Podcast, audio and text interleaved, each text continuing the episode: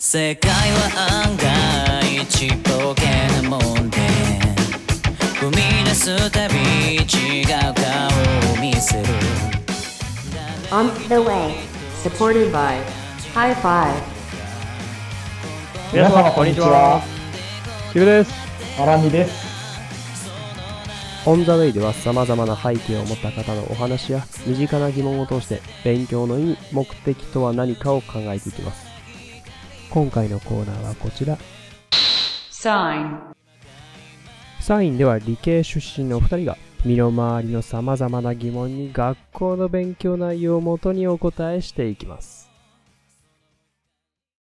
いや、今日はね、はい学校、あーと中学校の時かな、うんうんにやった勉強の内容をちょっと振り返ってみようかなと思って。はいはこれ1次関数って覚えてる？い、まあ覚えてるよ。さすがにそこまでボケちゃいないから。は い関数ってあったよね。はいはい。関数ね。なんか、小学校までは聞き慣れなくて、中学校で初めて出てきた、なんかいわゆる数学っぽいっ。ていう響きのうんやつやけど、まあ、日常ではまあ関数なんかあんまり見んわな。まあなんかもうこれこれが関数ですみたいに見せるものはそんなにないと思うね。そうやんな。うんだから、まあ、中学校の時から、中1ぐらいから出てくるんかね、一次関数って。やな。うん、そうやね。あの、まあ、比例っていう言葉を使えば、小学校の時から出てくるんやろうけど、はいはいはいまあ、一次関数として習うんやったら中1から。で、まあ、関数っていう体で習うなら高3まで。ああ、そうだね。6年間の付き合いになるわけね。だ結構、日本国民ほとんどは関数を経て、まあまあ、関数とともに生きてきてるわけなんやけど、一次関数って聞くと、どういうものですかって答えれる？どういうものですか？まあまあ、なんか、普通に、こう、平たい言葉でもいいんやけど、平たい言葉で言ったら、まあなんか A と B があったら、A が変わった時に、まあ、B も何何かしら変わるよみたいなあ。イメージかな。すっごい平たく。B が A が大きくなったら B が大きくなったり、まあ、逆に A が大きくなったら B がちっちゃくなったりのは、あ、あ。あそういう時もあるけどみたいな。そこの定義自体は関数そのものの定義やね。う。んそうやね。うんはいはい。片方のものが分かれあば、片方のものが分かるっていうのが関数のそもそもの定義やね。一一次関数って何ですかっていうと、まあ、普通に、えー一般的に言うと、ひ比例というか、うんうん直線的な関係。うん。うん、が、まあ、一般的によく言われるやつで。で、これって何なんて話だよね。一次関数って、そんなん言っても日常で使わんし、女勉強しても意味ないんじゃないかって、すんげえ思う筆頭のもんやと思うんやけど。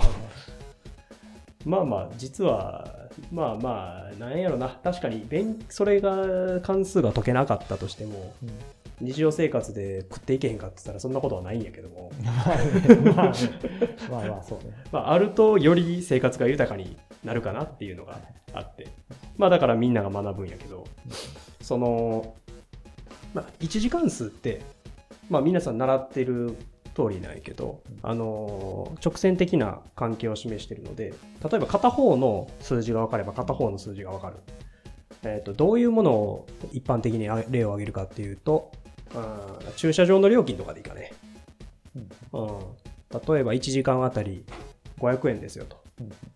となれば、じゃあ3時間止めたら何ぼですかと。うん。まあ、3×500 で1500円、うん。っていうのがまあ普通の計算。はい。はいで、実はこれは一次関数って呼ばれるものの仲間で、うん。500円っていう一定の割合でうん。1時間経つことにどんどんどんどんこの積み増しされていく料金が。うん。この関係こそが一次関数なので、うんまあ、目を向けてみれば意外と結構いろんなところにあるかな。うんなんか思いつく？普通に身の回りで一次関数って言われると、何を一時間結構ありふれてるかなとも思ったり。まあまあ料金系はもう大体 そうなってくるよああ、まあ料金系はね。な。うん。ああ水道料金とかそうかね。ああ、そうね。お金かかるやつ、時間とか、まあ、かかるやつはそうだし、水道もまあ時間じゃないけど量か。うん。やし、ったらで。きょ距離と時間、速さ。はあ皆さん、弾きで、弾きとか、何何で覚えるの？見恥で覚えるの？あちょっと待って、今めちゃくちゃ懐かしい。ま あ、あれもそうやね。木恥か見恥か。うんあれも50キロっていう、え1時間に50キロ進みますよっていう速さで、1時間進めば50 50キロやし、2時間進めば100キロやし、うんっていう一定の割合で進む直線的な関係。うん。これがまあ1時間数ですよと。うんで、まあこういうのをまあ学んでいくと、じゃあ何になんのかってみんな言うかもしれんけど、ね、Google マップとか使ってるとさ、はいはい。歩いてさ、あと何分ですって出るやん。ああ、そうね。まあ、あれも言ってみれば1時間数よね。まあそうね、今日使ったね。そうそう。歩いてる距離、まあ大体時速4キロなのか5キロなのかを、その道道のりのあの距離割れば時間が出ると。うんっていうのが、まあその環境を使ってて、もうもちろんこれもまごうことない1時間数の結果を使ってて、それを享受してるわけなんやから、うんまあね、勉強して何になるっていう寂しいことはあんまり言わんでも。そんだけまあ身の回りに溢れてるんやから、ちょっとぐらいは理解してくれてもいいんじゃないって思うよね。なるほどね。なるほどね。まあ確かに、その辺は確かに使ってるな。そうやね。で、1次関数って、まあ、結構関数の中でも簡単な方の、そうやな。一番、まあ言ったら基本一番簡単だよ。そうやね、入門中の入門みたいなイメージやね。で、まあ、関数っていうものが結構この、いろんな関数があって、あーまあ、もっと高校とかの範囲で言ったら三角関数っていうのが出てきたりとか、はいあのー他何があるかね、いろんな関数が指。数とか対数ってああ中学指数関数とかもあるね。そ対数関数とか。確かにそういうのもうんあったりとかして。でそういうのの方が、まあ、もっとこう、なんていうかさ、容容易ではなくて、応用的なうんものになってくるにつれて、うより世の中の物が物事をそれで表せたりするうんよね。で、それすると何が嬉しいかっていうと予測が立つわけです。うんうんまあまあ、これ、どれぐらいの配信になるかな。ちょっと微妙かもしれんけど、あの、ほら、最近の、あの、新型コロナの、ああ、はい。あれの、ひ人の増え方の、どんどんどんどん感染者が増えていってますねっていう、あの、山なりの曲線。はいはい。あれだって関数の集合体で表せることができる。うんよそれによって、いつぐらいに収束しますか、いつぐらいにピークが来ますかっていうのが予測が立つわけですよ。で、それをもとに、あの、政府の偉い人たちが、勝負の何週間とか、とか言ってたわけですね。まあ言まあ言ってたわけですね。まあまあまあまあ、そこまでいかなくても、まあまあ、別に身の回りにもっといろいろやることはあって、で、だから一次関数を、えー皮切りにして、うんいろんなことをここから学んでいきましょうっていうのが関数の狙いであって、うんその次に学ぶ二次関数が結構大事になってくるよね。二次関数並ぶのは多分中3かな。ぐらいやったな。確かそうやね。そうやね。中3やったと思う。んんんで、そうそうそうそう。その二次関数を、あの、まあ、勉強するのは、まあまあ一次関数の続きで、そこからより難易度上げましょううんっていうことなんやけど、まあ、そのね、意地悪でな難しいのやっちゃおうっていうわけじゃなくて、あ、ただ単にね そうそうそう その、ゲームの、なんて ゲームの次の面みたいな、そういうことじゃなくて、あの、世の中により実際の状況によりフィットしようとさせるためには、こういうものを勉強していかないといけないと。はい。で、まあ勉強ってね、あの、問題解けたら嬉しいやんか。同じように、その、勉強したものが実際の身の回りのことで使えて、結果が得られたら嬉しいわけですよ。だからより実際に使えるものをどんどんどんどん学んでいくことになるわけ。だから二次関数を勉強していることになるんやけど、うん。まあなんか実際にどういうものに使われるかっていうと、まあ、一次関数よりも二次関数の方がさっき言ったように身の回りに即してるんやけど、うん。何があるかわかる？原口ちゃん。何があるかわかる？いやーこれどこれどうやったっけななんかねちょっと自信なくすけど何やったっけなえーっと、なんかねあーいや。まあ、違うな。あれはそうだけどちょっと違うな。今ここでみたい物投げてみようか。なああ すごい適当な話。はいはいはい。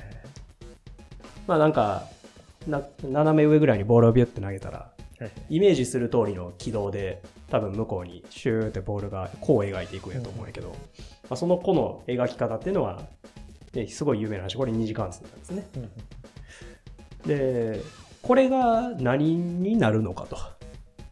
ああまあね。だとりあえず予測できたところでそうだからどうしたんだからどうしたではあるよね。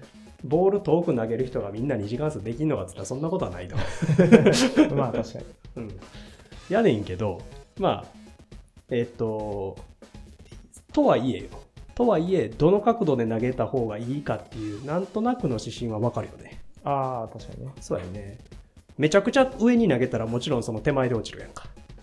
まあそうやね。それはまあ予想つくね。うん、2次関数のあの曲線のイメージだよね、うん。ファッとこう上に行ってこうすごい急峻な凸が立つイメージ、で遠く投げようと思ったら、まあ、ある程度なだらかな角度でふわーっとこう広がる股が広がるようなイメージで投げないといけない、まあ、その角度を利用してやってたのが戦争の時に出てきた大砲、うん、あの辺は完全に2次関数の応用、うんでその大砲を作るにあたってその作る人たちは2次関数すごい研究したらしいそこをしっかり突き詰めていった結果ああいう兵器ができたできたっていうのが一応歴史の中ではあると。とかあとまあもっと日常的に言うとブレーキの効き方とか実は2次関数だよね。うん。速度が上がれば上がるっていうのと、そうそう。あれ、制動距離って言われるブレーキをかけてから止まるまでの距離。ギーってタイヤのあのブレーキディスクっていう金属の板をギュッと挟むんやけど、その挟み始めてからジーってこう滑ってる、その時の時間。ここの関係っていうのは速度の二次関数になってる。で、とかね。だそういうのを、まあ、分かってる人が、運転がうまいとか分かってる人がボール遠く投げれるわけでもないんやけど、その二次関数の曲線をイメージできてることによって、どれだけじゃないと危ないとか、どれだけ遠くに投げないといけない、どれだけ角度をつけないといけないとかっていうのを、イメージするだけでも全然違うんじゃないかなとは思うよね。ね確かにねうん。なんか完全にそれを活かせっていうのは、まあそんな酷なことは言わんけど、なんか理屈というか、それそれさえ知ってるだけでも全然違うんじゃないとは思うよね。まああと、もっと身近なところで言うと、なんやろね、懐中電灯とかそれね。うん。懐中電灯、最近あれよね、懐中電灯自体がないんかね。スマホのライトになっちゃうからみたいな。まあまあまあまあ、のまあどうやろうねキャンプ行ったら別にまあ使われてたりすると思うけど普通のその状態であんまりな、使わんようになったよな。懐中電灯を確かに持ってくると言われたら微妙やね。ねあのね。でっかい単一とかさ、単二とかの電池をさ、入れてさ。ラジオ入ってるようなやつ。あ、そうそうそうそう。あの、なんやろ、ラップの芯ぐらいの太さのさ、あ握り握るところがあってさ、はいあイメージつくかな？なんか、若い頃やったら使えんだよな、イメージな。そうやね。多分使えへんね。俺のイメージも多分そうクソデカクソデカライトみたいな感じだけど。まあまあ、あの懐中電灯のあの光るところ、はい電球があるところのあの、ところに銀の受け皿みたいなのがあるんやけど、はいはいはいあれまあ、うんライトを反射させてるんやけど、あのカーブの仕方は2次関数ね。あれ2次関数です。えっと、なんでかっていうと、2次関数ってすごいこう曲線なんやけど、うんあれ、実はどの角度から、この当たっ直線の、なんか、なんていうんやろな。まあイメージしてほしいのは、あの、あの、でっかい、その、懐中電灯の、その皿、銀の、うんなってるあの受け皿の部分にボールをピュンって投げて、うん投げたら、跳ね返る角度って結構様々だよね。いろんな角度から投げればいろんな角度に跳ね返る。でも実は跳ね返った後のボールって大体同じところに集まる。っていう二次関数の実はこれ性質を使ってて、この性質を利用してるからこそ、電気のその四方向、もう四方八方に広がる電気を一点から出て、それを全部反射して同じ方向に跳ね返すと。いうことができる。うんなるほどね。っていう二次関数の特性に気づいた人が賢くあれを作った、ね。まあそれを応用してるのはねパラボラアンテナやけど最近パラボラアンテナもミンクだったかな。どうなんリやろンクな。まあ実際に実物そんなに今まで見てきたかって言われたら若干あれやけど、まあ、確かにより見なくなったかもしれない最近ねネット配信があれになったから。ああまあそうか。まあまあイメージねマンションのベランダとかに。そうやね。まあ、なんか、時々ぴょってついてそうる。そう。空に向かってついてるあのお皿みたいなやつね。あれも二次関数の曲線。ですね。とか。まあまあそんな感じのものが結構あって。二次関数自体は形も使われてるしそのカーブの特性みたいなのも結構日常生活には使われてる。でこういう、えっと、二次関数一次関数っていうのを勉強することによって、えっと、数学のあのイメージしてるあのグラフ、うんあのグラフですごいいろんなことが表せるようになってきます。うんうんまあ、世の中のあの、まあ、さっき言った新型コロナのあの曲線だって、えーあれの応用で表しきることもできなくはない。できなくはない。あの、1時、2時以上に3時とか4時とかも必要やけど、その、まあ、関数の最果てのものではあると。で、まあ、将来ですね、そんなことはせんよと。ああ、まあね。まあまあ、そうね。そういう、そら、そらそうやな。もとでもと決めてる人もおるやろしな。ねみんながみんなね、その新型コロナウイルスの感染者数をこうみんなが予測してっていう、そんな世の中じゃないから。まあ、あのそもそも、あの今聞いてる子らがその予測してくれたら困る気もするけど、新型コロナをね、別の病気やったらいいけど、いつまでしとんねんってなっちゃうから。まあまあ、みんながみんなね。そんなあの勉強がそのまま使えるかっていうわけではないけど、まあその社会で結構使われてる基本的な考えっていうのが、まあ、こんな学校の中でうん。勉強できるっていうのがすごく面白くて、まあ、勉強したことがそのまま使えるよねっていうその体験自体が体験というか、まあ、その理屈を覚えて活かせるっていうこういう体験を勉強することによってまあちょっとでも興味湧いたらなっていうのはあるよね。なんか2次関数でとか1次関数で学校の時の思い出ある？1次関数、2次関数、学校の時の思い出か。2次関数ってなんかすごい割となんか壁みたいなイメージがあってんけどな。なんかみんな的にね、俺もまあなんか最初別にできたかって言ったら微妙だったかもしれんけど。学校の勉強としてね。そうそう。なんかちょっと、あの、とっつきにくかった人が多かったイメージがああったけど、どうやったっけっていう感じだね。あ、確かに。やっぱりね、1次関数は線、線やからさ、ただの。直線やね。そう、わかりやすいね。確かに。でも、すごい俗っぽいこと言ったら書きやすいのよ。あ 上下でピャって書けるから、うんそうやねで、そのまま増えるから、わかりやすいんやけど、やっぱ二次関数ってその、ついにフリーハンドで書かされ、そうやね。ついにその、そうやそうやその教科書で自自分のノートにフリーハンドで僕どうどう書くねんみたいな感じで書かされ、あの時からだって、あそこまでグラフって上下を使って書こうだったよね。あれがなくなったよね、あのい概念が。きなり、いきなりあれがかなり数学のなんかそのね、ところに、まあフリーハンドで書くって結構別に当たり前っちゃ当たり前やねんけど、そうやね。こ急に。ねう書か。され始めたみたいな、ついにいきなり。確かに。すごい形を書かされ始めた初めて出てくる曲線や雰囲気があった気がする。そう。確かに曲線は結構円じゃないしね。コンパスちゃうしね、あ確かに。うん、結構なんか、だからそういう意味で言うと確かに勉強でつまずく最初のポイントなのかもしれない。うん。まあ、ちょっと確かに絵絵心なくてもまあ書けんねんけど。絵心ね。でもでも多分その俺は幸いちょっとまだ別にさ絵は好きな方やから、うん。そんなあれはせんかったけどでも実際苦手な人からしたらすごいい嫌な人もいたやろなみたいななんかあの うな。11のとこ行って、う24のとこ行って3わかるよのとこ行って結構き綺麗にならなくてわかるわかるわかる。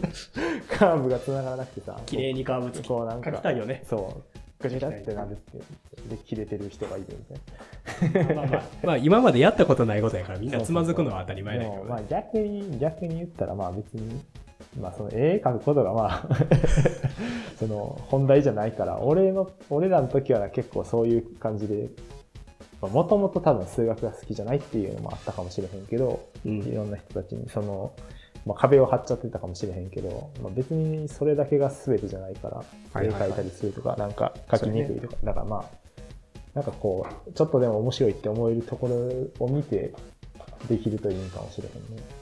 まあ絵が苦手でもね、あの、先生は多分罰せえへんから。うん大丈夫、大丈夫。ちゃんと、あの、ここ、これこの点、これこの点通りますけ分かってくれるだけさえあれば。分かってくれるから。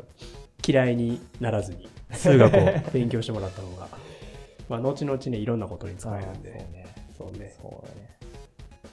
結構ね、あの、もっと、もっと身近なところで言ったらさ、あの、家の庭の水まきとかそうちゃうの？放物線でしょ。あ、その、ショットが。そうそうそう。水の、水のこの、あーこう描くあの感じまあまあとか確かに。とかね。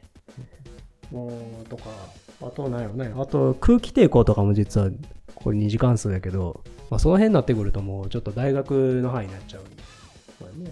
まあ逆に言うとね、その、なんか余計なもんいっぱいついてるけど、なんか大元の部分は結局二次関数とかやったりするからね、大学行ったところで。そう。むしろその二次関数さえできれば、実は高校の勉強って結構簡単なのかもしれない。その関数系は。結局3次関数も2次関数とほぼ一緒やし、その結局2次関数にばらして2次関数で計算するっていうのがよくある話やから。まあなんか、そうやね。あの、難しいってとっつきにくいけど、挫折せずに頑張ってほしいな。まあそうね。まあ正正味その最初ちょっとそうなんのは当たり前やから、そうやね。やっぱりまあ、それは別にその、あの、まあ、ちょっと自分を買いかぶった言い方みたいになっちゃうけど、普通にその、木部君も、あの、理系の大学行ってて、うん。ね、俺も理系の大学行ってるけど、多分最初、最初見た瞬間は、何じゃこいつって思ってたから、そうやね、これ、みたいな。なんかいきなり曲がってんだけど、みたいなやつ思ってたから、それは別に誰も変わらんと思うから、で、できひんくて面白くないってね、なるからな。それはね、それはね、できん瞬間はやっぱり、なんか、うん。ええってなっちゃうけど、まあ、ちょっと頑張ってみたらいろいろできるよっていう風になってくるから。そうやね。まあ、周りのね、アプローチもね、大事やからね。うん。こういう、今、こんだけこんなことに使われてるんですよっていうのを、うんうんバックグラウンド知っとけば、うんそれこそね、ああ、なんや、こんなもんなんか、うん。ぐらいで思ってもらえたらいいかな、なんて思うな。まあ、ちょっと今回は、そんな感じで、勉強の、まあ、科目というか、はあはうん、数学のある一点のところをちょっと取り上げてみました。